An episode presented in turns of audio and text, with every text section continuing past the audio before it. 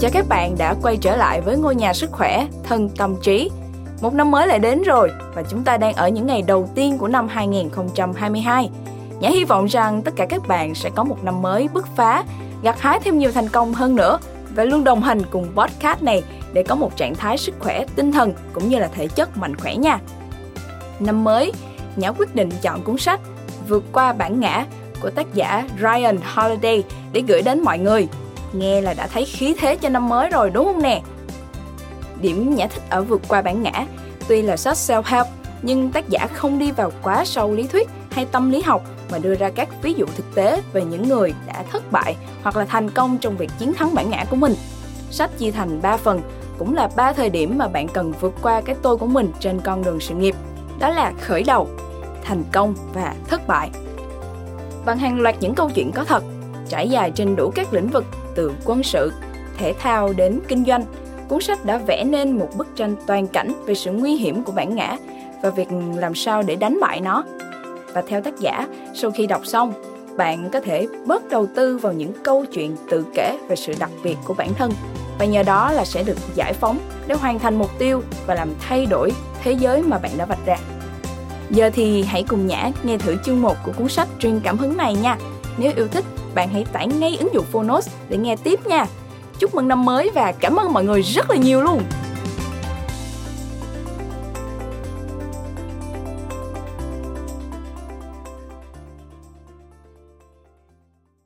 Bạn đã nghe từ Phonos.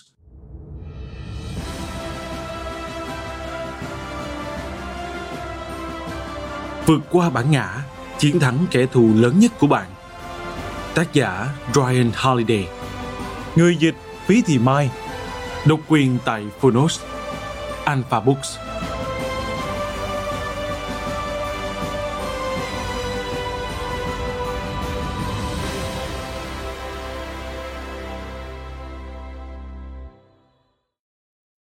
Đừng tưởng rằng những người đang an ủi bạn với những ngôn từ khẽ khàng và bình dị khiến bạn cảm thấy an lành, có cuộc sống vô tư lự. Cuộc sống của anh ấy cũng chồng chất khó khăn và buồn đau, có khi còn tồi tệ hơn bạn nhiều. Nếu không, anh ấy làm sao có thể biết được những ngôn từ ấy? Theo trainer Maria Ricard Phần mở đầu Cuốn sách này không nói về tôi, nhưng vì nó đề cập đến bản ngã, nên tôi phải đặt một câu hỏi mà sẽ thật giả tạo nếu tôi chưa từng nghĩ về nó. Tôi là ai mà đòi viết cuốn sách này? Câu chuyện của tôi không hề quan trọng đối với những bài học chứa đựng trong cuốn sách. Nhưng tôi muốn kể sơ qua trước khi bắt đầu để bạn hiểu được bối cảnh ra đời của nó. Bởi tôi đã phải đấu tranh với bản ngã trên mỗi nấc thang cuộc đời ngắn ngủi của mình. Khao khát, thành công, thất bại, cứ lặp đi lặp lại như vậy. Vào năm 19 tuổi, khi nhận thấy những cơ hội đáng kinh ngạc để thay đổi cuộc đời, tôi đã bỏ dở đại học. Những nhà cố vấn săn đón, nâng niu tôi như học trò cưng. Xét về tiềm năng, thì tôi chính là người họ cần tìm. Thành công đến một cách nhanh chóng. Sau khi trở thành giám đốc trẻ nhất tại một công ty tìm kiếm tài năng ở Beverly Hills, tôi đã ký hợp đồng và hợp tác với vô số ban nhạc rock lừng danh. Tôi định hướng cho nhiều đầu sách với hàng triệu bản in và sáng tạo ra dòng sách riêng cho chúng. Khi bước sang tuổi 21, tôi trở thành chiến lược gia cho American Apparel, một trong những thương hiệu thời trang đình đám nhất trên thế giới. Không lâu sau, tôi trở thành giám đốc marketing. Năm 25 tuổi, tôi xuất bản cuốn sách đầu tay của mình. Ngay lập tức trở thành cuốn sách bán chạy nhất và gây nhiều tranh cãi nhất với hình của tôi in trên trang bìa. Một hãng phim đề nghị là một chương trình truyền hình về cuộc đời tôi. Trong vài năm tiếp đó, tôi đã tích lũy được rất nhiều thành tựu, sức ảnh hưởng, một nền tảng, báo chí, các nguồn lực, tiền bạc và thậm chí là một chút tài tiến Sau đó tôi xây dựng một công ty thành công dựa trên những tài sản ấy, nơi mà tôi làm việc với những khách hàng nổi tiếng và chỉ làm những gì mình thích. Thành công đó thôi thúc tôi kể câu chuyện đời mình, gọt giũa những góc cạnh, lược bớt những thừa thải, cắt bỏ những may mắn và rắc vào một chút thần thoại. Bạn biết đấy, giống như giai thoại về cuộc chiến vinh quang chống lại mọi thử thách của Hercules. Tôi phải ngủ trên sàn nhà bị cha mẹ từ mặt và vật lộn đau khổ với tham vọng của mình. Tất cả là vậy đấy. Đó là câu chuyện mà rốt cuộc tài năng trở thành đặc tính và thành tựu trở thành giá trị của bạn. Nhưng một câu chuyện như vậy không hề chân thực và hữu ích. Trong câu chuyện mà tôi vừa kể với bạn, tôi đã lược bỏ nhiều thứ. Chúng là những căng thẳng và cám dỗ, những cú sốc khủng khiếp và sai lầm, tất cả mọi sai lầm. Đó là những khoảng thời gian mà tôi không muốn nhắc đến, bị tước đoạt công khai từ một người mà tôi rất đổi kính nể. Một cú sốc tinh thần nặng nề đến mức sau đó tôi phải đi cấp cứu. Đó là ngày mà tôi thẫn thờ bước vào phòng sếp và nói với ông rằng tôi không thể chịu được nữa và sẽ trở lại trường. Và tôi thực sự đã làm vậy. Hay là buổi ký tặng sách, chỉ có một người đến tham dự. Là việc tôi cảm thấy ra sao khi trở thành một tác giả có sách bán chạy nhất và cảm xúc đó thực sự ngắn ngủi thế nào. Chỉ một tuần. Công ty mà tôi thành lập sụp đổ tan tành và tôi phải gây dựng lại những hai lần. Đó chỉ là vài khoảnh khắc đã được nhẹ nhàng lược bỏ. Bản thân bức tranh đầy đủ hơn của câu chuyện cũng chỉ phản ánh một phần cuộc sống của tôi. Nhưng ít nhất nó cũng đánh dấu nhiều điểm đáng chú ý. Chỉ ít là những điểm quan trọng của cuốn sách này. Tham vọng, thành tựu và nghịch cảnh. Tôi không phải là kẻ tin vào sự hiển linh của đấng cứu thế. Một khoảnh khắc đơn lẻ không thể thay đổi con người. Phải cần nhiều hơn thế. Trong suốt 6 tháng của năm 2014, mọi chuyện dường như đều thành công. Hãng thời trang American Apparel, nơi tôi từng đạt nhiều thành công nhất, đang mấp mé bên bờ vực phá sản, nợ nần hàng trăm triệu đô la và chỉ còn là một cái vỏ rỗng.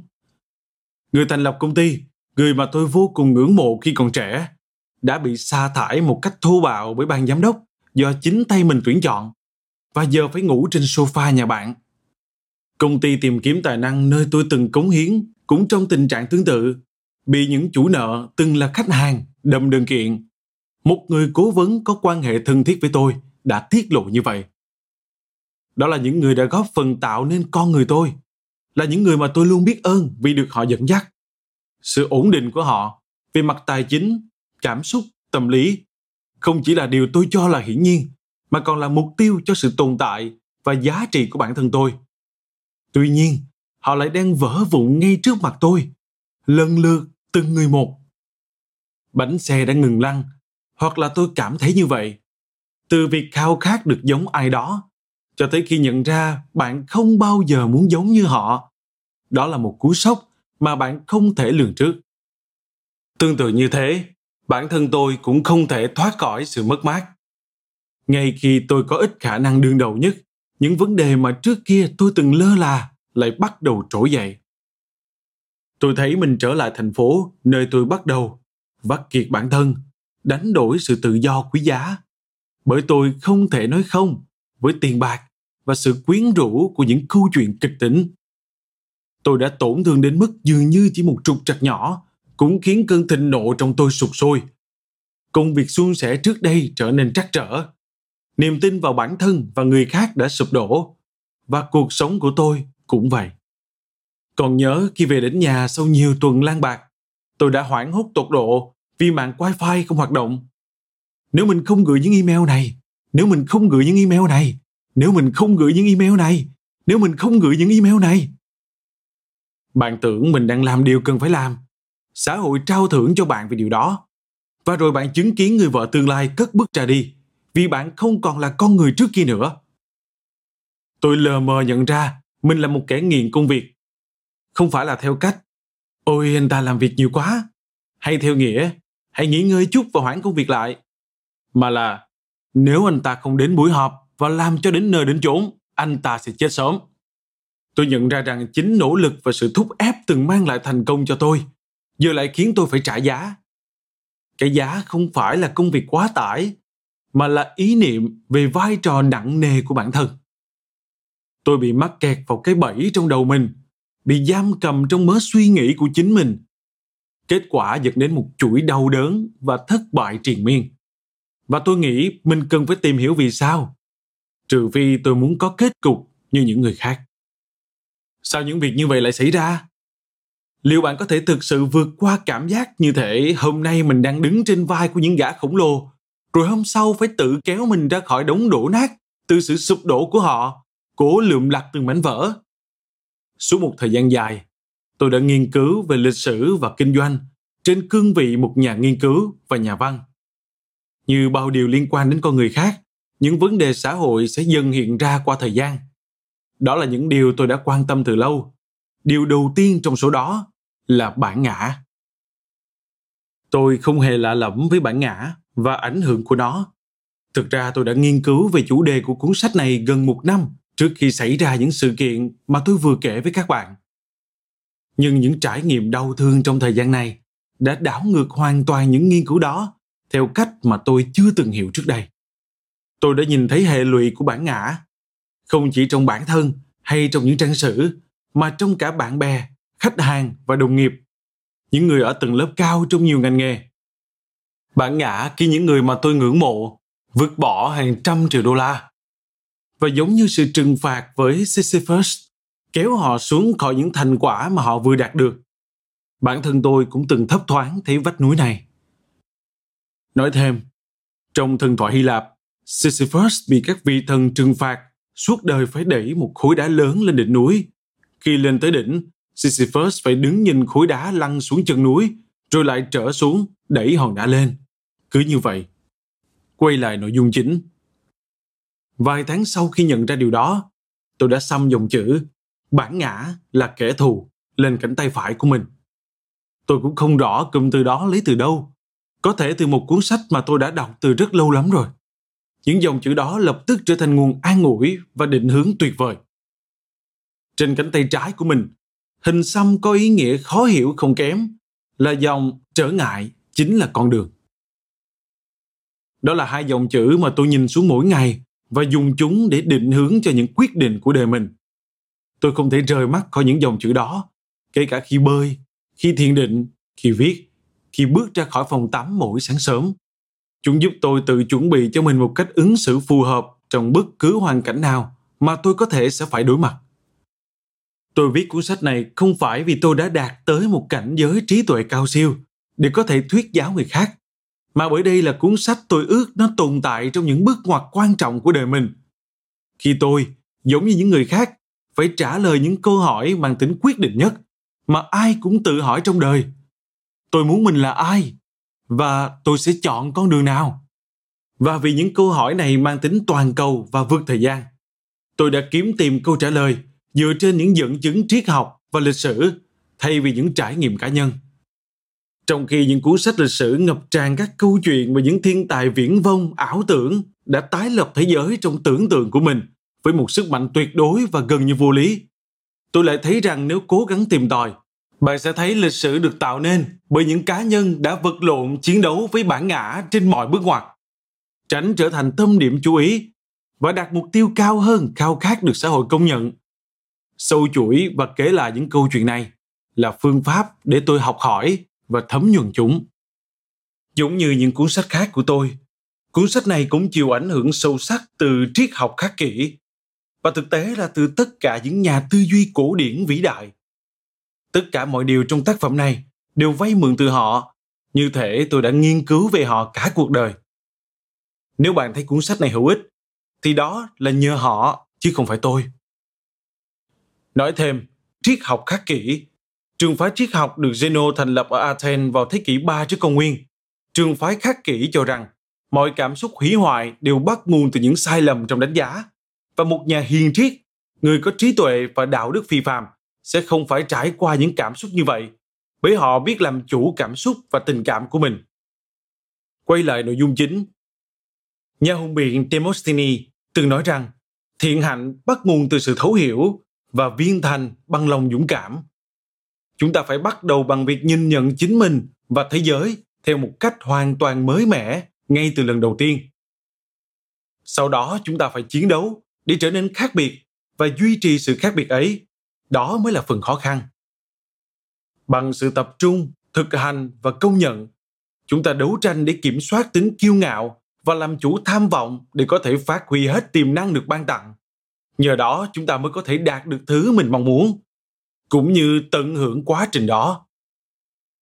Tôi hy vọng bằng những câu từ ngợi ca phẩm hạnh tôi có thể giúp đỡ và khuyến khích mọi người tìm hiểu về vai trò của bản ngã trong đời sống cũng như chuyên môn của mình và tự hỏi bản thân rằng thực sự bản ngã đang giúp đỡ hay cản trở mình. Tôi không có ý nói bạn nên trấn áp, nghiền nát từng mẫu bản ngã xuất hiện trong đời bạn, kể cả khi việc đó là có thể đi chăng nữa. Đây chỉ là những lời nhắc nhở, những câu chuyện về đạo đức để thôi thúc chúng ta sống tốt hơn. Trong tác phẩm ethics, tạm dịch là đạo đức nổi tiếng của aristotle, ông sử dụng phép loại suy về một tấm gỗ bị cong vênh để miêu tả bản chất con người. Để loại bỏ sự công vênh hay biến dạng, người thợ mộc điêu luyện cần phải từ từ nén tấm gỗ theo chiều ngược lại. Về cơ bản là uống thẳng nó. Tất nhiên vài nghìn năm sau, kant đã chỉ ra rằng không gì có thể uống thẳng được ngoài tấm gỗ cong vẹo của nhân tính. Chúng ta có thể chưa từng thẳng, nhưng chúng ta có thể phấn đấu để thẳng hơn. Thật tốt khi cảm thấy mình đặc biệt hoặc có uy quyền hay ngập tràn cảm hứng nhưng đó không phải là mục đích của cuốn sách này. Thay vào đó, tôi đã cố gắng sắp xếp những trang sách, làm sao để các bạn cuối cùng cũng có cùng nhận định giống tôi khi hoàn thành cuốn sách này. Đó là chúng ta nên nghĩ về bản thân ít hơn. Hy vọng rằng bạn sẽ bớt đầu tư vào việc tự kể những câu chuyện về sự đặc biệt của bản thân, và nhờ đó sẽ được giải phóng để hoàn thành mục tiêu, làm thay đổi thế giới mà bạn đã vạch ra. Lời giới thiệu nguyên tắc đầu tiên là bạn không được phép lừa dối chính mình, và bạn là kẻ cả tình nhất.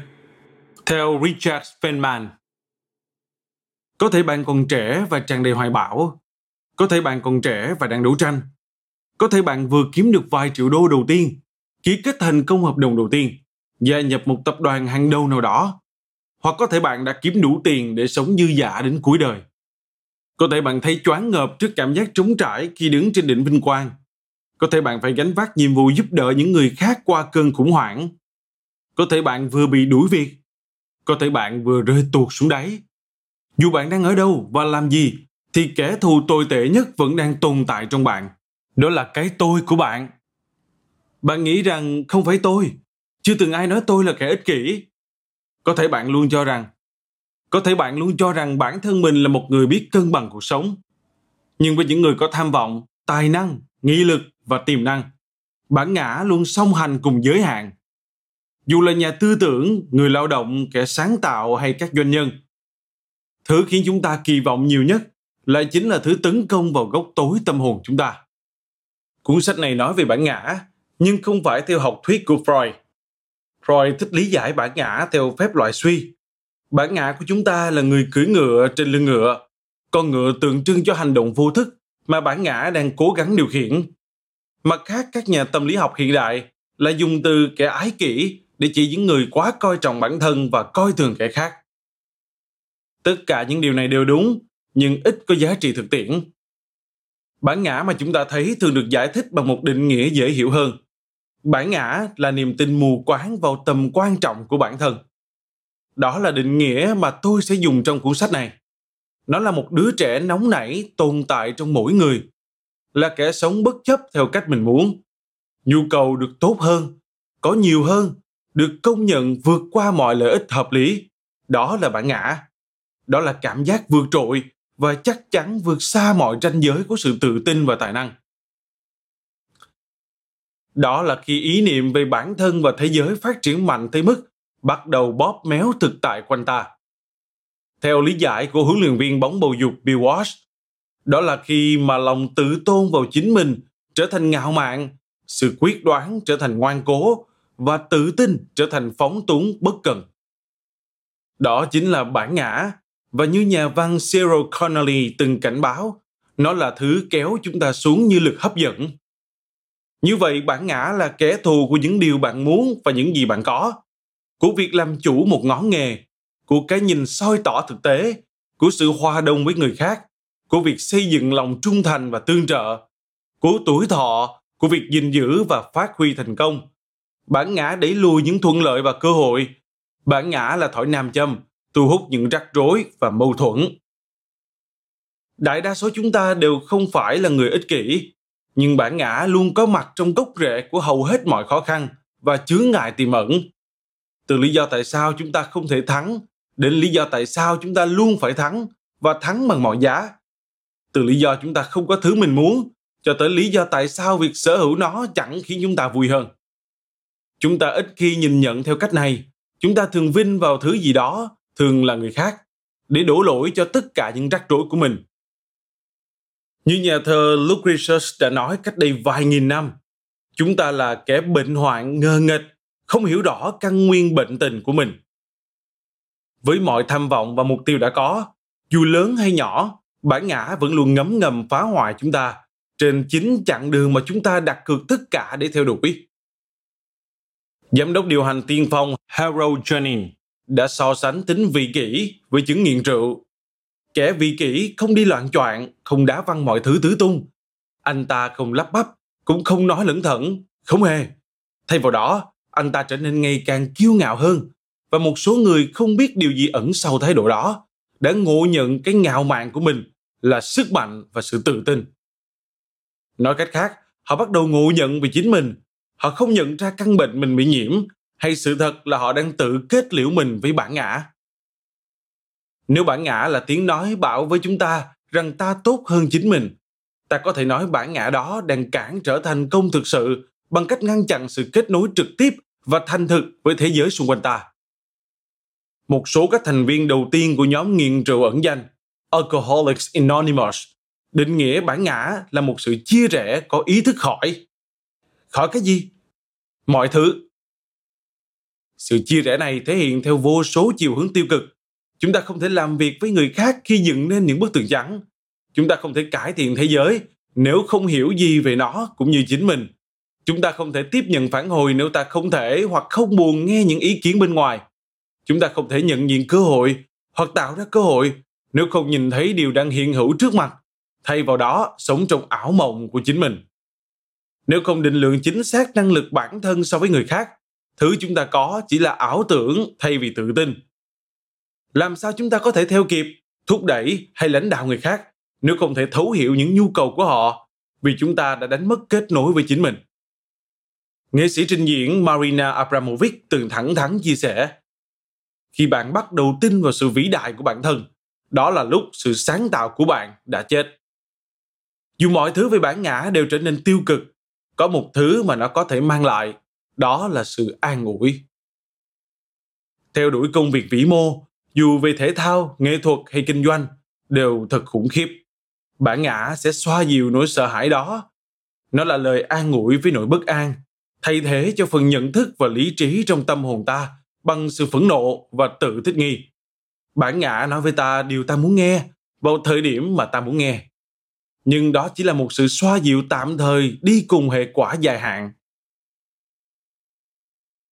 Bản ngã luôn có mặt ở đó nó ngày càng táo bạo hơn. Nền văn hóa của chúng ta đang thổi bùng ngọn lửa bản ngã hơn bao giờ hết. Không gì dễ dàng hơn việc tự nói, tự thổi phồng bản thân. Chúng ta có thể khoác lác về mục tiêu kiếm được hàng triệu đô la với những người theo dõi và hâm mộ ta. Những điều tưởng chỉ có ở các ngôi sao nhạc rock hay các lãnh đạo giáo phái. Chúng ta có thể theo dõi và tương tác với thần tượng của mình trên Twitter có thể đọc sách, lướt mạng và xem các bài nói chuyện TED Talk, uống cạn từng dòng cảm hứng như chưa từng được uống, có hẳn một ứng dụng cho nó. Chúng ta có thể tự xưng là giám đốc điều hành của một công ty chỉ tồn tại trên giấy tờ. Chúng ta có thể công bố tin tức trên các phương tiện xã hội và nhận những lời chúc tụng. Chúng ta có thể xuất bản những bài báo về chính mình trên các kênh truyền thông, từng là nguồn báo chí khách quan. Một số người làm việc này thường xuyên hơn những người khác, nhưng đó chỉ là vấn đề về cấp độ không chỉ dừng lại ở mặt công nghệ, chúng ta còn được nhắc nhở rằng phải tin vào sự khác biệt của bản thân chúng ta được khuyên bảo rằng phải nghĩ lớn sống vĩ đại và có lòng can đảm phi thường. Chúng ta nghĩ rằng thành công đòi hỏi một tầm nhìn táo bạo hoặc một kế hoạch can quét nào đó. Sau tất cả đó là thứ mà những nhà sáng lập công ty này hoặc đội vô địch kia phải có. Nhưng liệu họ có không? Thực sự có không? Chúng ta thấy dáng điệu của những kẻ nghênh ngang đón nhận hiểm nguy và những người thành công trên các phương tiện truyền thông, rồi háo hức chờ đợi thành công của chính mình, cố gắng chuẩn bị thái độ và điệu bộ đúng mực cho bản thân. Chúng ta dự cảm một mối quan hệ nhân quả không tồn tại. Chúng ta nghĩ rằng dấu hiệu thành công cũng giống như thành công thật. Và với sự ngây thơ của mình, chúng ta nhầm lẫn hệ lụy với nguyên nhân.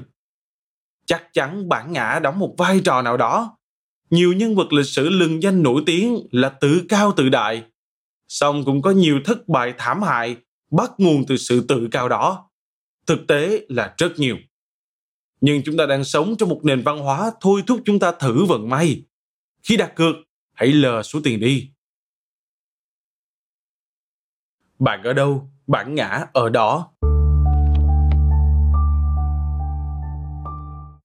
Trong bất kỳ thời điểm nào của cuộc sống, bất kỳ ai cũng thấy mình ở một trong ba giai đoạn. Chúng ta khao khát một thứ gì đó, cố gắng tạo một điểm nhấn trong vũ trụ. Chúng ta gặt hái thành công, dù ít hay nhiều hoặc thứ ba, chúng ta thất bại vài lần hay liên tiếp. Đại đa số chúng ta đều nằm trong ba giai đoạn này theo một dòng chảy. Chúng ta khát khao cho tới khi thành công, chúng ta thành công cho tới khi thất bại, hay tới khi chúng ta thấy háo hức với một thứ gì đó khác. Rồi chúng ta thất bại và lại một lần nữa, chúng ta lại bắt đầu khát vọng hay gặt hái thành công. Bản ngã là kẻ thù trên mỗi bước đi của chặng đường này. Trong giai đoạn khát vọng, bản ngã khiến chúng ta ảo tưởng và ngăn chúng ta tiếp nhận phản hồi. Thứ không thể thiếu để phát triển và trưởng thành. Trong giai đoạn thành công bản ngã đe dọa thứ mà chúng ta vừa gây dựng nên. Bản ngã nhồi nhét vào đầu óc chúng ta sự phân tâm tự tin lệch lạc và tham danh hám lợi khiến chúng ta lơ là nền tảng và hao mòn sức lực. Trong giai đoạn thất bại bản ngã khiến chúng ta mất khả năng học hỏi từ sai lầm và từ việc nhìn nhận khách quan hành động của mình một mặt, bản ngã là kẻ thù của việc kiến tạo, duy trì và hồi phục. Khi mọi việc đến một cách nhanh chóng và dễ dàng, nó không đáng ngại. Nhưng khi thời thế đổi thay, khó khăn ập đến. Mặt khác, chúng ta thấy rằng sự khiêm tốn và tinh thần tự giác chính là thứ chúng ta cần ở bất kỳ giai đoạn nào. Ở giai đoạn khát khao, chúng ta muốn sống thật hoài bão nhưng vẫn thực tế. Sự sáng tạo và trưởng thành có thể đến từ tinh thần sẵn sàng học hỏi và thực hành các đức tính nhẫn nại cũng như siêng năng. Trong giai đoạn thành công, chúng ta có thể thấy biết ơn và giữ kết nối với mục đích cũng như những thứ xung quanh mình. Chúng ta cần duy trì sự cởi mở và tinh thần sẵn sàng học hỏi, bên bỉ tập trung và kiềm chế sự thôi thúc vượt quá sức mình. Ở giai đoạn thất bại, chúng ta biết tự suy nghĩ và chỉ tạm thời bị tác động bởi ngoại cảnh. Chúng ta có thể tách biệt đặc tính của mình khỏi những sai lầm và tìm thấy khả năng phục hồi để vượt qua thất bại. Đó là vòng tròn vô hạn của ba giai đoạn khát vọng thành công và thất bại, cũng như vai trò mà bản ngã đóng góp trong từng giai đoạn. Đó cũng là ba phần mà cuốn sách này lần lượt trình bày. Tham vọng, thành công, thất bại và nghịch cảnh. Mục đích của cuốn sách này đơn giản chỉ là giúp bạn chế ngự bản ngã trước khi bị những thói quen xấu chi phối, để thay thế những cám dỗ của bản ngã bằng sự khiêm nhường và kỷ luật mỗi khi chúng ta thành công, cũng như trau dồi sức mạnh và nghị lực để khi số phận đổi hướng, chúng ta sẽ không gục ngã. Tóm lại, khiêm tốn với khát vọng, nhã nhặn khi thành công, kiên cường trong thất bại. Điều này không có nghĩa là bạn không hề đặc biệt hay chẳng có gì ấn tượng để cống hiến trong quãng thời gian tồn tại ngắn ngủi trên thế gian này. Cũng không phải không có chỗ để bạn bứt phá những giới hạn sáng tạo, để sáng chế, để được truyền cảm hứng hay để nhắm vào những cải tiến và thay đổi đầy tham vọng. Ngược lại, để thực hiện những việc này một cách đúng đắn và đón nhận những rủi ro, chúng ta cần cân bằng. Như Walker William Penn từng phát biểu, những tòa nhà phơi giữa nắng gió cần một nền móng tốt. Vậy giờ sao? Cuốn sách mà bạn đang cầm trên tay xoay quanh một giả định lạc quan – bản ngã của bạn không phải là một thế lực mà bạn buộc phải nghe theo ở từng ngã rẽ. Bạn có thể chế ngự nó. Bạn có thể làm chủ nó. Sự cám dỗ của bản ngã ẩn nấp trong từng ngóc ngách. Nhưng chúng ta có thể học hỏi từ quá khứ và hình thành một kế hoạch tác chiến về những điều cần làm khi đối mặt với nó. Trong cuốn sách này chúng ta sẽ xem xét từng nhân vật như William T. Sherman, Catherine Graham, Jackie Robinson, Eleanor Roosevelt, Bill Walsh Benjamin Franklin, Belisarius, Angela Merkel và George Marshall. Liệu họ có hoàn thành được những gì mình đã thực hiện, cứu lấy những công ty đang trì trệ, nâng tầm nghệ thuật chiến tranh, hội nhập bóng chày, cách mạng hóa chiến thuật bóng bầu dục, đấu tranh chống chuyên chế, can đảm chịu đựng rủi ro. Nếu bản ngã khiến tâm trí họ lơ lửng và chỉ biết quan tâm đến chính mình. Tính thực tế và sự giác ngộ, điều mà nhà văn, nhà chiến lược Robert Greene từng nói, rằng chúng ta phải sở hữu giống như một chú nhện trong chiếc mạng của mình, là cốt lõi trong tác phẩm, nghệ thuật, thiết kế, kinh doanh, tiếp thị và năng lực lãnh đạo tuyệt vời của họ. Khi nghiên cứu những nhân vật này, chúng ta thấy rằng họ đều là những người có nền tảng, cẩn trọng và thực tế một cách điềm nhiên. Không phải họ không có bản ngã, nhưng họ biết cách chế ngự, biết điều khiển, biết dàn xếp bản ngã mỗi khi nó trỗi dậy. Họ đều là những con người vĩ đại, nhưng hết sức khiêm nhường. Khoan đã, vẫn có một số người với cái tôi khổng lồ nhưng rất thành công. Steve Jobs thì sao? Kanye West thì sao? Chúng ta có thể tìm cách hợp lý hóa thói quen xấu xí nhất bằng việc đổ lỗi cho yếu tố bên ngoài. Nhưng không một ai thực sự thành công nhờ sự ảo tưởng, ích kỷ hay cô lập. Thậm chí nếu những đặc điểm này được gắn liền hay có liên quan đến những nhân vật hết sức nổi tiếng, thì vẫn còn một số đặc điểm khác như nghiện ngập, lạm dụng, chính mình và những người khác, trầm cảm, điên dại. Trên thực tế, điều mà chúng ta thấy khi nghiên cứu về những người này là họ thành công nhất trong thời điểm họ chiến đấu chống lại những cơn bốc đồng, lộn xộn và thiếu sót.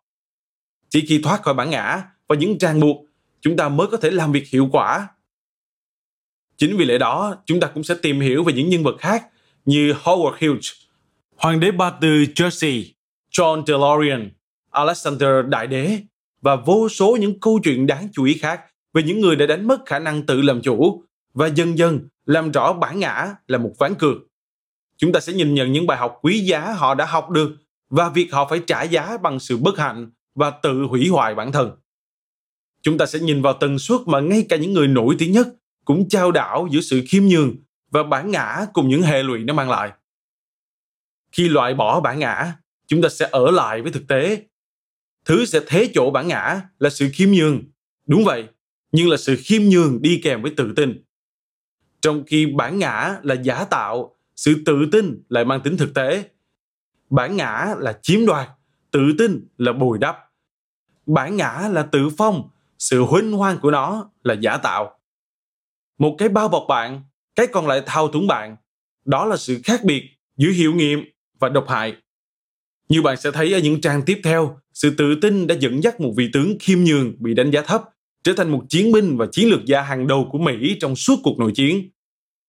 Cũng trong cuộc chiến đó, bản ngã lại dẫn dắt một vị tướng khác đến với nước thang quyền lực và tầm ảnh hưởng, rồi đẩy ông vào tình trạng thiếu thốn đề hèn. Sự tự tin đưa một nhà khoa học trầm lặng và điềm tĩnh người Đức trở thành một hình mẫu lãnh đạo kiểu mới, luôn đấu tranh cho hòa bình. Trong khi bản ngã lại dẫn dắt hai bộ óc kỹ thuật xuất sắc và táo bạo của thế kỷ 20, thổi vào họ cơn lốc danh tiếng và hào nhoáng trước khi đập vỡ hy vọng của họ vào phiến đá thất bại, phá sản, thị phi và điên cuồng. Sự tự tin giúp một người từng dẫn dắt một trong những đội bóng tệ nhất lịch sử NFL giành được Super Bowl chỉ sau 3 mùa giải và trở thành một trong những thế lực của giải đấu. Trong khi đó, vô số những huấn luyện viên, chính trị gia, doanh nhân, nhà văn khác đều vượt qua những chướng ngại tương tự chỉ để chịu khuất phục vì không thể tránh khỏi việc phải trao lại vị trí hàng đầu cho người khác. Một số học được tính khiêm tốn, một số chọn bản ngã, một số được chuẩn bị cho những cơn thăng trầm của số phận, cả mặt tích cực lẫn tiêu cực. Số khác lại không. Vậy bạn chọn cái nào? Bạn sẽ là ai? Bạn cầm cuốn sách này lên vì cảm thấy cuối cùng mình sẽ cần trả lời câu hỏi này, dù bạn có nhận ra điều đó hay không. Chà, đến lúc bắt đầu rồi.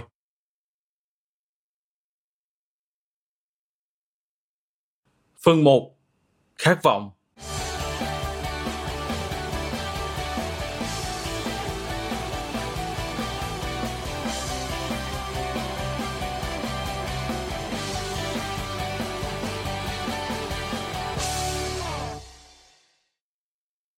Lúc này đây chúng ta đang định làm một việc gì đó.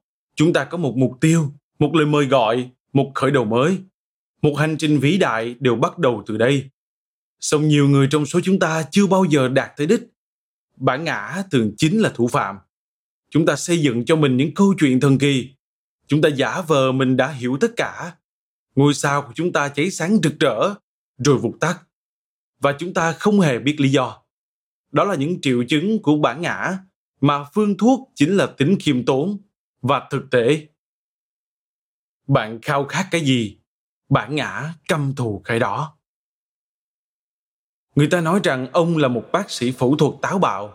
Bàn tay ông không hề run rẩy khi thực hiện ca mổ cho chính mình. Và ông vẫn thường can đảm như vậy khi không ngần ngại kéo tấm màn bí ẩn của sự ảo tưởng, thứ che đậy những biến dạng hành vi của chính mình. Theo Adam Smith. Vào khoảng năm 374 trước công nguyên, Isocrates, một trong những thầy giáo và nhà triết học nổi tiếng nhất ở Athens, đã viết thư cho chàng thanh niên Demonicus. Isocrates là bạn của người cha, vừa qua đời của anh và muốn gửi tới anh một vài lời khuyên để noi gương cha mình. Lời răng dạy trải rộng từ ứng dụng thực tiễn đến luân lý đạo đức. Tất cả đều được truyền đạt trong cái mà Isocrates miêu tả là những câu châm ngôn cao quý. Đó là những lời mà theo ông nói là những quy tắc cho tương lai. Giống như nhiều người trong chúng ta, Demonicus rất tham vọng. Điều đó lý giải tại sao Isocrates viết thư cho anh, vì con đường của khát vọng có thể chứa đựng nhiều hiểm nguy. Isocrates mở đầu bằng việc bảo trước cho chàng trai trẻ rằng không một món trang sức nào phù hợp với con hơn sự khiêm tốn, công minh và tự chủ. Bởi qua đúc kết bao đời, đây là những phẩm chất giúp người trẻ kiềm chế được tính cách của mình. Ông nói, hãy thực hành tự chủ và căn dặn Demonicus không nên xa vào sự chi phối của nóng nảy, vui thú và buồn khổ. Hãy ghê tởm những kẻ nịnh hót giống như những kẻ lừa gạt. Vì khi đặt niềm tin, cả hai sẽ làm tổn thương những người tin họ. Ông muốn anh ân cần trong mọi mối quan hệ với những người xung quanh và đừng bao giờ kiêu căng vì ngay cả nô lệ cũng khó có thể chịu được lòng kiêu hãnh của những kẻ cao ngạo và chậm rãi khi suy xét nhưng dứt khoát khi quyết định và rằng điều tốt đẹp nhất mà bản thân chúng ta có là óc suy xét. Ông dặn anh phải không ngừng trau dồi trí tuệ, vì điều vĩ đại nhất trong chiếc la bàn nhỏ nhất là một trí óc sáng suốt trong cơ thể con người. Một số lời khuyên trên đây nghe rất quen thuộc, bởi nó đã trải qua hơn 2.000 năm và được kế thừa bởi William Shakespeare, người thường cảnh báo về bản ngã điên cuồng. Trên thực tế, trong Hamlet, ông dùng chính những lời này như hình mẫu của mình Shakespeare trích dẫn từng lời của Isocrates qua nhân vật Polonius trong lời tâm sự nổi tiếng thời bấy giờ gửi tới con trai Laertes. Nếu bạn từng nghe qua, lời tâm sự có thể được tóm tắt bằng những dòng ngắn gọn sau. This above all, to thine old self be true, and this must follow as the night day. Those canst not then be false to any man. Farewell, My blessing season this indeed. Tạm dịch, điều quan trọng hơn cả, hãy chân thật với chính mình. Và cứ vậy, như đêm với ngày, con sẽ không giả dối với ai khác. Với lời cầu chúc phước lành. Tạm biệt. Một cách tình cờ, những lời của Shakespeare cũng được truyền tới viên sĩ quan trẻ của quân đội Mỹ tên là William Tecumseh Sherman. Người sau này sẽ trở thành một chiến lược gia và vị tướng có thể coi là vĩ đại nhất của đất nước này. Có thể ông cũng chưa bao giờ nghe về Isocrates, nhưng ông thích trích dẫn những câu nói đó và coi nó như một chuẩn mực cho cuộc đời mình. Nói thêm, William Tecumseh Sherman, một vị tướng của quân đội liên bang miền Bắc thời nội chiến Mỹ, tuy nổi tiếng tài giỏi về chỉ huy chiến thuật, ông cũng bị chỉ trích vì đã sử dụng chiến thuật tiêu thổ tàn bạo theo đường hướng chiến tranh toàn diện đối với địch. Trở lại nội dung chính. Cũng như Demonicus, cha Sherman mất từ khi ông còn nhỏ và giống như Demonicus, ông được một người đàn ông thông thái và lớn tuổi nuôi dạy. Đó chính là Thomas Ewing, một người bạn của cha Sherman và không lâu sau đó trở thành thượng nghị sĩ Mỹ. Ông là người đã đề nghị nhận nuôi và chăm sóc Sherman như con trai mình. Điều thú vị về Sherman là bên cạnh những mối quan hệ này, trong phần lớn cuộc đời ông, hầu như chẳng ai ngờ rằng ông sẽ có quá nhiều Đến mức một ngày nào đó ông phải thực hiện một quyết định chưa từng thấy, đó là khước từ chức tổng thống Mỹ. Không giống như Napoleon từ đâu bất ngờ xuất hiện và cũng đột ngột biến mất trong thất bại. Tiến độ của Sherman chậm rãi và từ tốn hơn. Ông đã trải qua những năm tháng tuổi trẻ tại West Point, tiếp đến là trong quân đội. Những năm đầu phục vụ trong quân ngũ, Sherman đã đi khắp nước Mỹ trên lưng ngựa, học hỏi qua từng nhiệm vụ. Khi cuộc nội chiến bùng nổ, Sherman tham gia chiến đấu ở miền Đông và nhanh chóng được đưa vào trận Bull Run, một thảm kịch của quân liên bang. Do thiếu hụt trầm trọng nhân sự lãnh đạo, Sherman nhận thấy mình có khả năng được đề bạt chức chuẩn tướng, cũng như được triệu họp với Tổng thống Lincoln và các tham mưu quân sự cấp cao của ngài. Trong cuộc gặp, Sherman đã thẳng thắn vạch ra chiến lược và kế hoạch với ngài Tổng thống. Và cuối buổi gặp, ông đã đưa ra một đề nghị lạ lùng. Ông chỉ chấp nhận thăng chức với điều kiện rằng ông không phải đảm đương chức vụ chỉ huy cấp cao. Liệu Lincoln có đồng ý với điều đó? Lincoln vui vẻ chấp thuận vì mọi vị tướng khác đều đòi hỏi càng nhiều quyền lực cá nhân càng tốt. Sherman chưa bao giờ là một tấm gương hoàn hảo cho sự chừng mực và nề nếp. Ông mắc chứng căng thẳng thần kinh trầm trọng khi được giao nhiệm vụ đánh bại bang Kentucky với nguồn lực thiếu thốn. Những cơn giận dữ và cuồng nộ về đội quân ít ỏi luôn ám ảnh trong tâm trí, cùng chứng hoang tưởng về những bước tiến của kẻ thù, đã khiến ông không thể giữ im lặng và thường xuyên ăn nói thiếu cẩn trọng với các phóng viên đưa tin. Việc đó khiến ông bị đình chỉ tạm thời và mất nhiều tuần nghỉ ngơi để hồi phục. Ông gần như mất tất cả vào thời điểm đó. Chỉ sau cú bấp ngã đó, Sherman mới thực sự tạo nên tiếng vang. Trong cuộc bao vây pháo đài Jonanson, Sherman đã được giao một vị trí cấp cao dưới quyền tướng Ulysses S. Grant, trong khi các tùy tướng khác của Lincoln tranh giành quyền lực và tiếng tăm cá nhân.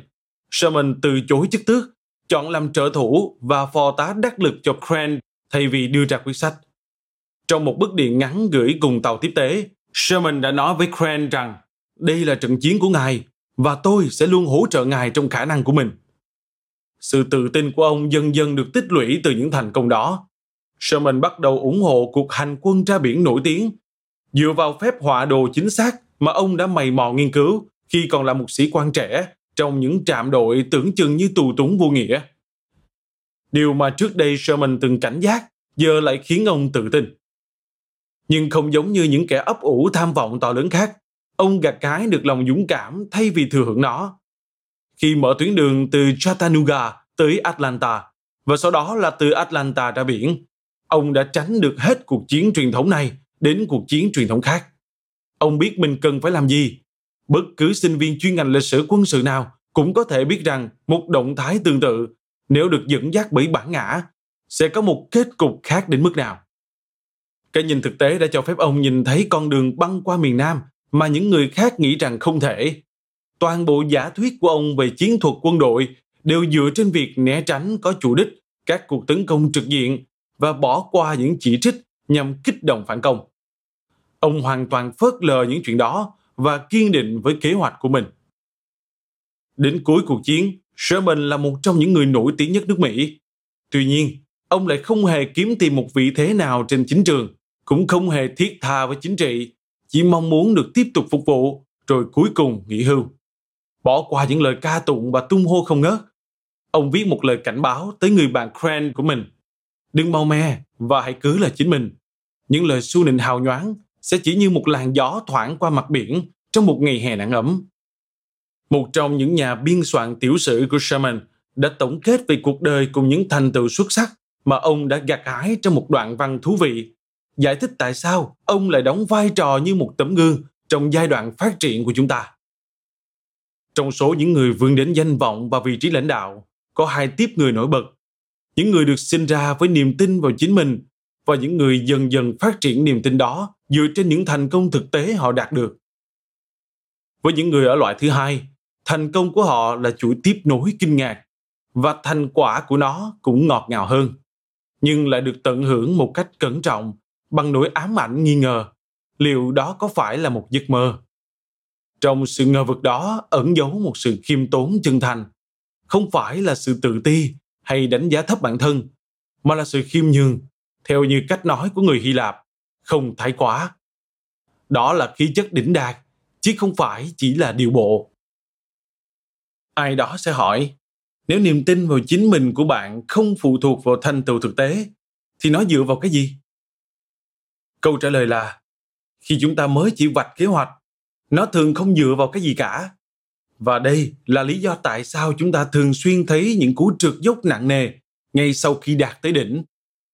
Vậy bạn thuộc tiếp người nào? Giống như chúng ta, Sherman cũng phải tìm cách cân bằng giữa tài năng với tham vọng và khát khao quyền lực, đặc biệt là khi còn trẻ. Chiến thắng của ông trong cuộc chiến là lời giải thích hoàn toàn hợp lý cho việc tại sao ông có thể làm chủ cuộc sống theo cách mình muốn. Điều này nghe có vẻ lạ lùng. Trong khi Isocrates và Shakespeare mong muốn chúng ta trở nên độc lập, cầu tiến và có kỷ luật, thì hầu hết là được huấn luyện để làm điều ngược lại.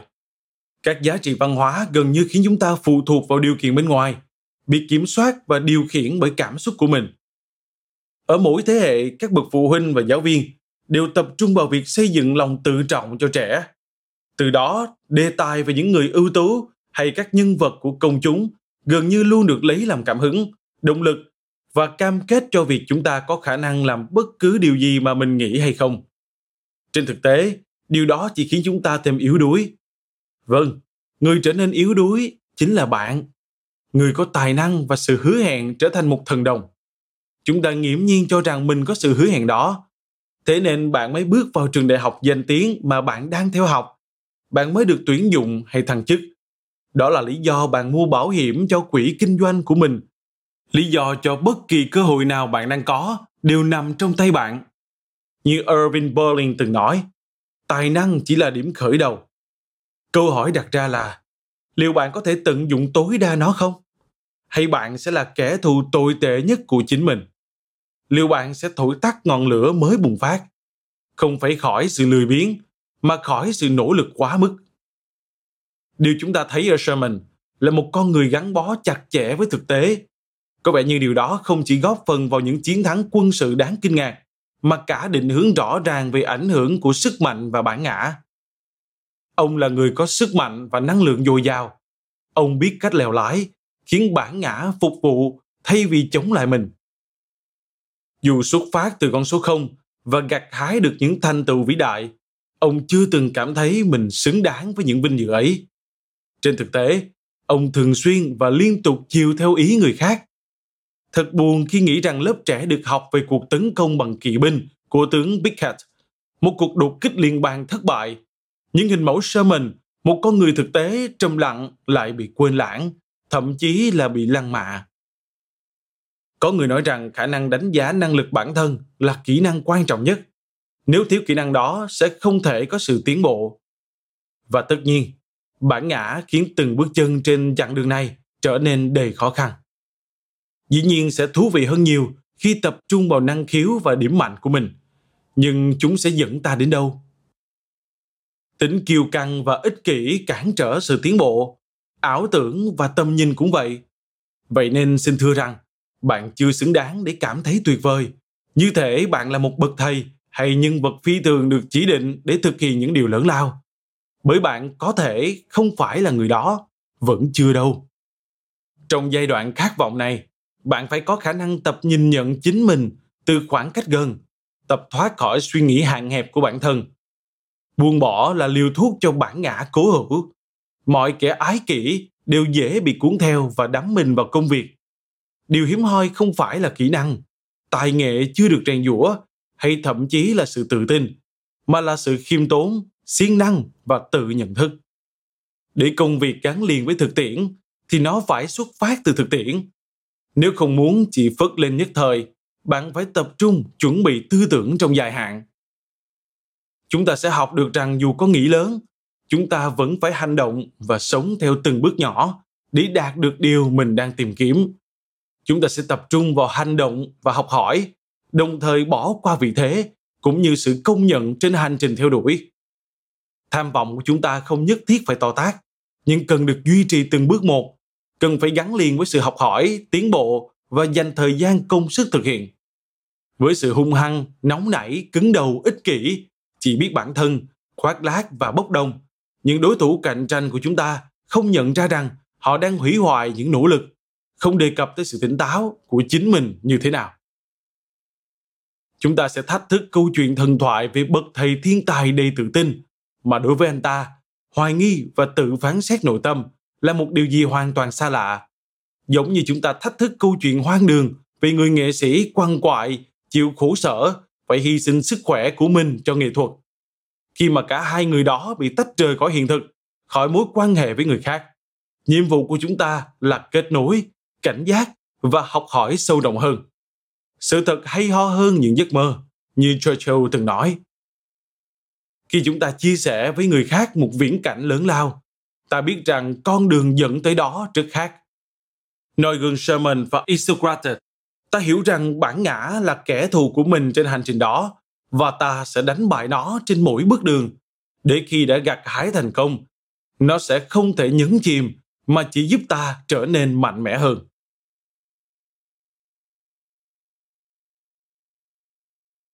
Chương 1 Nói, nói, nói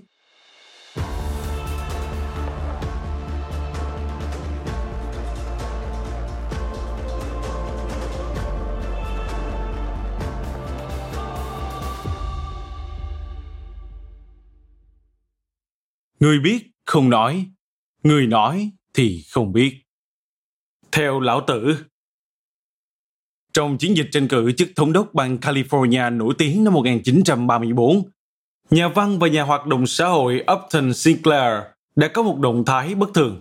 Trước thềm bầu cử, ông cho xuất bản cuốn sách có tựa đề I, Governor of California, and How I Ended Poverty.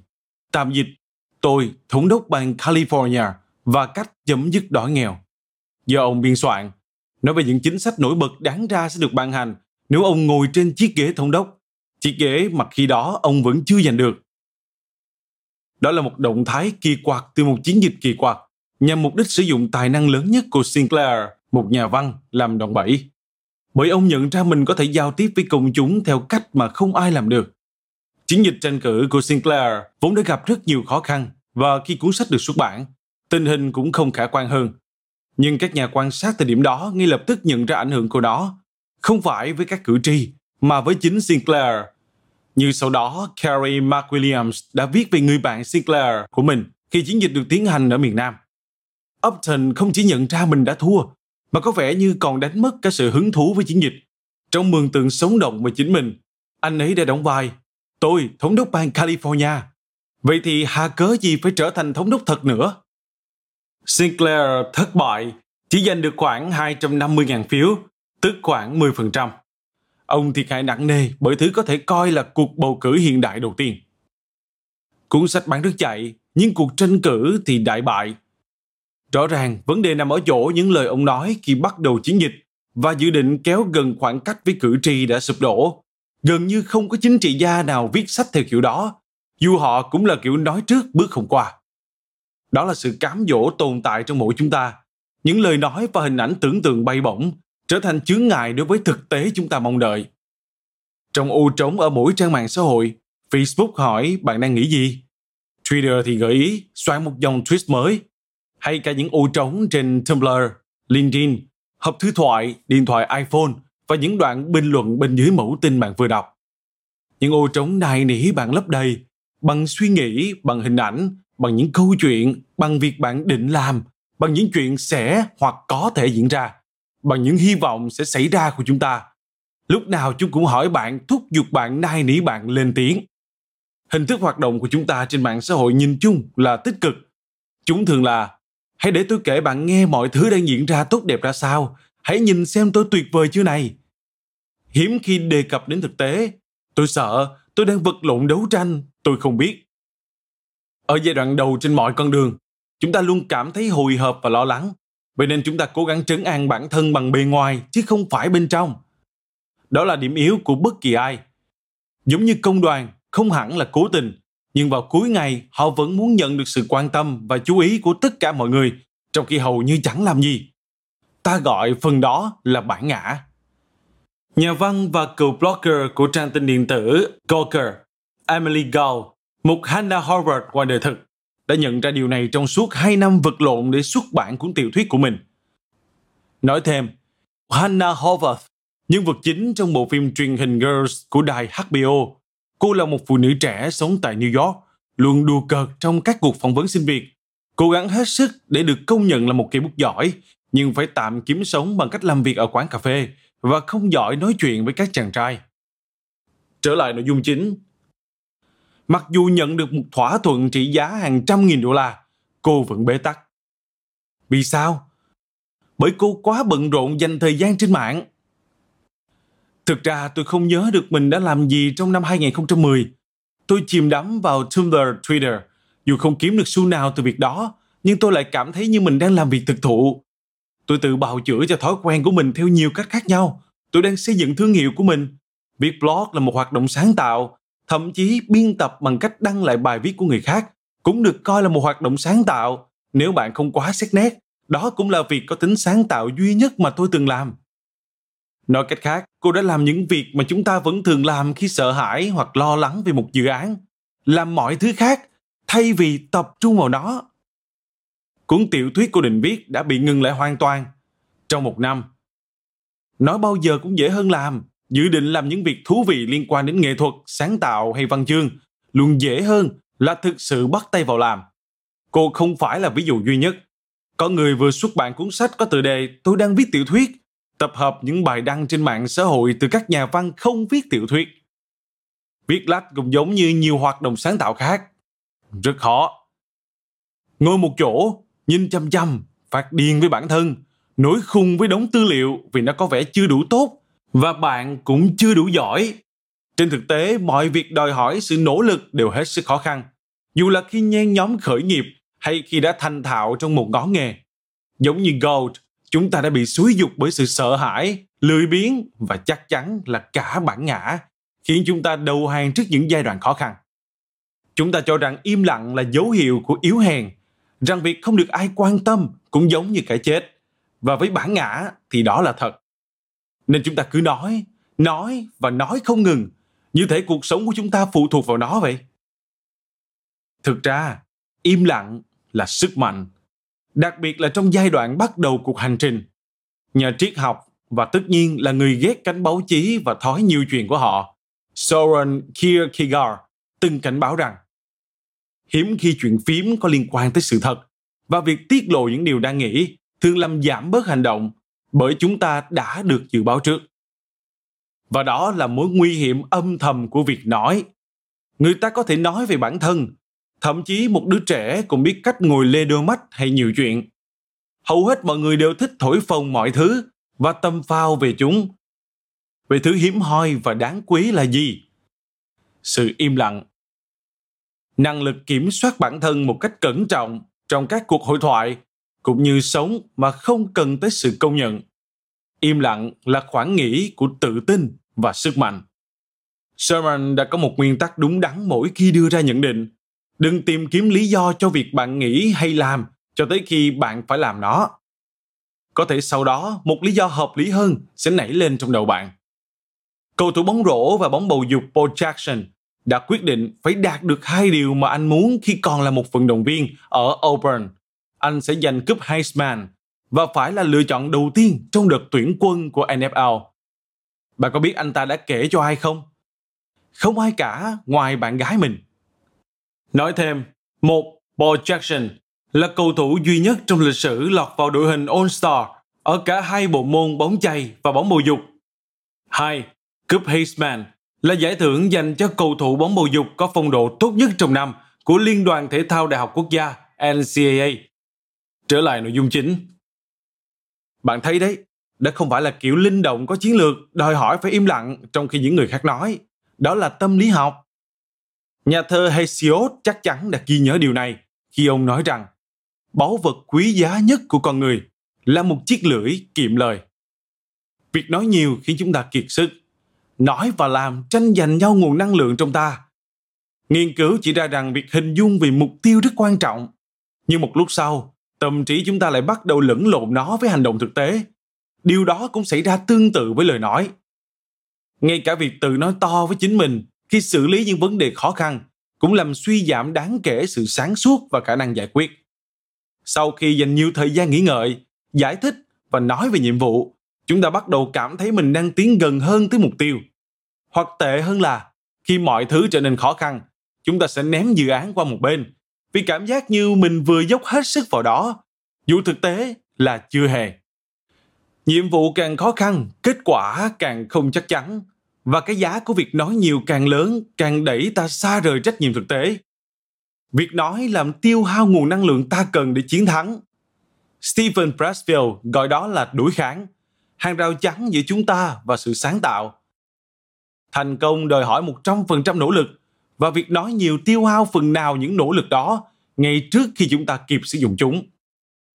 Nhiều người không chống đỡ nổi sự cám dỗ này, đặc biệt là khi chúng ta thấy mình bị quá tải, quá áp lực hay có quá nhiều việc phải làm. Trong giai đoạn khởi đầu, sự đối kháng là một cơn khó chịu bất tận. Nói nhiều, nghe tiếng nói của chính mình, săn đuổi thính giả, gần như là một liệu pháp tâm lý. Tôi vừa dành 4 tiếng nói về việc này, liệu có chút giá trị gì không? Câu trả lời là không. Thực hiện một công việc tầm cỡ là cả một cuộc tranh đấu. Nó khiến chúng ta hao tâm tổn sức. Nó đe dọa, dù không phải thường trực, nhưng có cảm giác như thể chúng ta đang ngập chìm trong hoang mang. Chúng ta nói để lấp đầy khoảng trống và mông lung. Marlon Brando, nghệ sĩ chưa bao giờ sống trong yên lặng, từng nói rằng khoảng trống khiến mọi người kinh hãi. Như thể chúng ta bị sự im lặng tấn công hoặc đe dọa, đặc biệt là nếu chúng ta cho phép bản ngã lừa dối chính mình suốt nhiều năm. Trong sợ hãi, chúng ta trốn tránh khỏi cái khoảng trống lồ lộ đó hoặc lấp đầy nó bằng những thứ vụn vặt Điều này vô cùng nguy hiểm vì một lý do. Tác phẩm và nghệ thuật tuyệt vời nhất đến từ cuộc đấu tranh gay gắt với khoảng trống và đối mặt với nó, thay vì la hét để đuổi nó đi. Câu hỏi là, khi đối diện với một thách thức cụ thể nào đó, dù là nghiên cứu về một lĩnh vực mới, bắt đầu kinh doanh, sản xuất một bộ phim, tìm một người cố vấn hay thắng một vụ kiện quan trọng, liệu bạn sẽ tìm cách nói thật nhiều hay bạn sẽ giáp mặt với cuộc tranh đấu và tiến lên? đã đến lúc phải nghĩ về câu hỏi này. Câu trả lời sẽ thể hiện nhiều điều về con người và điều chúng ta nỗ lực thực hiện. Hãy nghĩ về câu trả lời, tiếng nói của một thế hệ không tự đặt tên cho mình. Trên thực tế, khi có ai đó nghĩ đến câu trả lời, bạn thấy những tiếng nói cất lên có vẻ nhỏ làm sao. Đó là một bài hát, một bài phát biểu, một cuốn sách. Âm lượng của tác phẩm có thể nhỏ, nhưng cái chứa đựng bên trong lại cô động và có sức ảnh hưởng to lớn. Họ làm việc lặng lẽ trong một góc. Họ đưa sự náo động trong nội tâm vào tác phẩm và cuối cùng trở nên tĩnh lặng. Họ bỏ qua cơn bốc đồng kiếm tìm danh vọng trước khi hành động. Họ không nói nhiều, cũng không để ý đến cảm giác mà những người ngoài kia đứng giữa đám đông và tận hưởng ánh đèn sân khấu bằng cách nào đó đang cảm thấy một cái kết tốt đẹp hơn. Thực ra thì không hề. Họ quá bận rộn để làm những điều khác. Khi họ nói, nó được tích lũy. Mối quan hệ duy nhất giữa công việc và nói nhiều là thứ này giết chết thứ kia. Hãy để mấy người đó tám chuyện sau lưng bạn khi bạn miệt mài ở phòng thí nghiệm, phòng tập thể thao hoặc đi dạo trên vỉa hè. Hãy bít cái lỗ đó lại. Thường là ngay giữa mặt chúng ta. Cái lỗ rút cạn nguồn năng lượng cần thiết cho cuộc sống của mình. Hãy xem điều gì sẽ diễn ra, xem bạn tiến bộ hơn bao nhiêu. Bởi khi bạn quyết định thực sự làm điều mà bạn định làm, bạn sẽ không còn thời gian để nói về nó nữa thậm chí bạn cũng chẳng buồn nói. Nhã rất vui khi bạn đã nghe trọn vẹn podcast Sức khỏe thân tâm trí. Nếu bạn yêu thích cuốn sách này, hãy tải ngay ứng dụng Phonos để nghe các chương còn lại nha. Hẹn gặp lại các bạn trong các podcast tiếp theo.